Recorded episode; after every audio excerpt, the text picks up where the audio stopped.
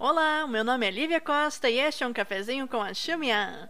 Bem, para você que nos conhece há mais tempo, você já deve ter notado, né, que vira e mexe, a gente vai e fala assim: "Hum, é bom ler isso aqui tomando um belo de um cafezinho". Pois bem, a gente resolveu levar isso a uma outra categoria e transformar o cafezinho num programa de áudio, é isso mesmo. A gente leva as coisas bem a sério, como você já deve ter notado. Bem, o cafezinho nada mais é do que eu, Lívia, comentando sobre o assunto mais importante da newsletter, bem rapidinho, como um bom cafezinho. Rimou. Pois é, você também vai ter que aturar o meu humor um tanto duvidoso. bem, é isso aí, gente. Aumenta o som e aproveite.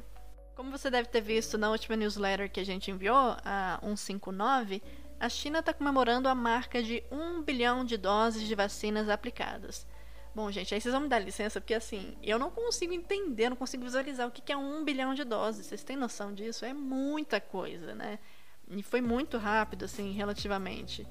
E aí a pergunta que fica para quem está fora da China e quer voltar, né, no caso dos estrangeiros, é se isso vai mudar alguma coisa em relação às fronteiras, porque elas estão fechadas desde março de 2020, né? Uma lágrima, inclusive, está caindo aqui agora no meu rosto, que eu não consegui voltar até agora.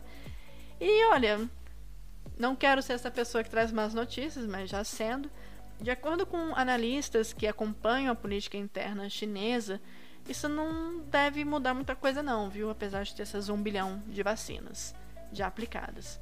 É, para eles, inclusive a gente já comentou sobre isso há umas duas semanas aqui na Xumian, as fronteiras só devem reabrir, talvez, no segundo semestre de 2022. É, complicado, né? Bem, por enquanto, embora na capital as coisas estejam controladas, a populosa província de Guangdong e seus arredores, como Xinjiang, enfrentam um novo surto de coronavírus após novos casos terem sido importados. O cenário, então, agora é de tudo fechado e cancelamento de voos na região. E vale lembrar né, que o ano de 2021 é um ano muito marcante para a China. A gente está falando do centenário do Partido Comunista, que vai ser comemorado mês que vem, inclusive. Quer saber mais coisas sobre a China? Bom, em primeiro lugar, não deixe de acompanhar a nossa newsletter, Xiumian. Abra a sua newsletter bonitinha que chega toda segunda-feira para você, de graça. E também acompanhe o nosso podcast.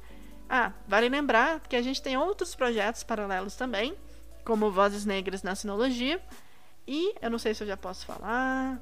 Bom, depois eu devo levar um esporro de alguém aqui porque eu vou falar. a gente vai lançar um guia de iniciantes para pessoas que estão começando a estudar China, mas não sabem por onde começar, porque, né, gente, é muita informação. Então, assim, se você quer saber os nossos projetos um pouco mais e ver o que a gente está bolando, não deixe de olhar também o nosso site, é www.xumian.com.br. É um prazer estar aqui e espero que vocês continuem nos acompanhando.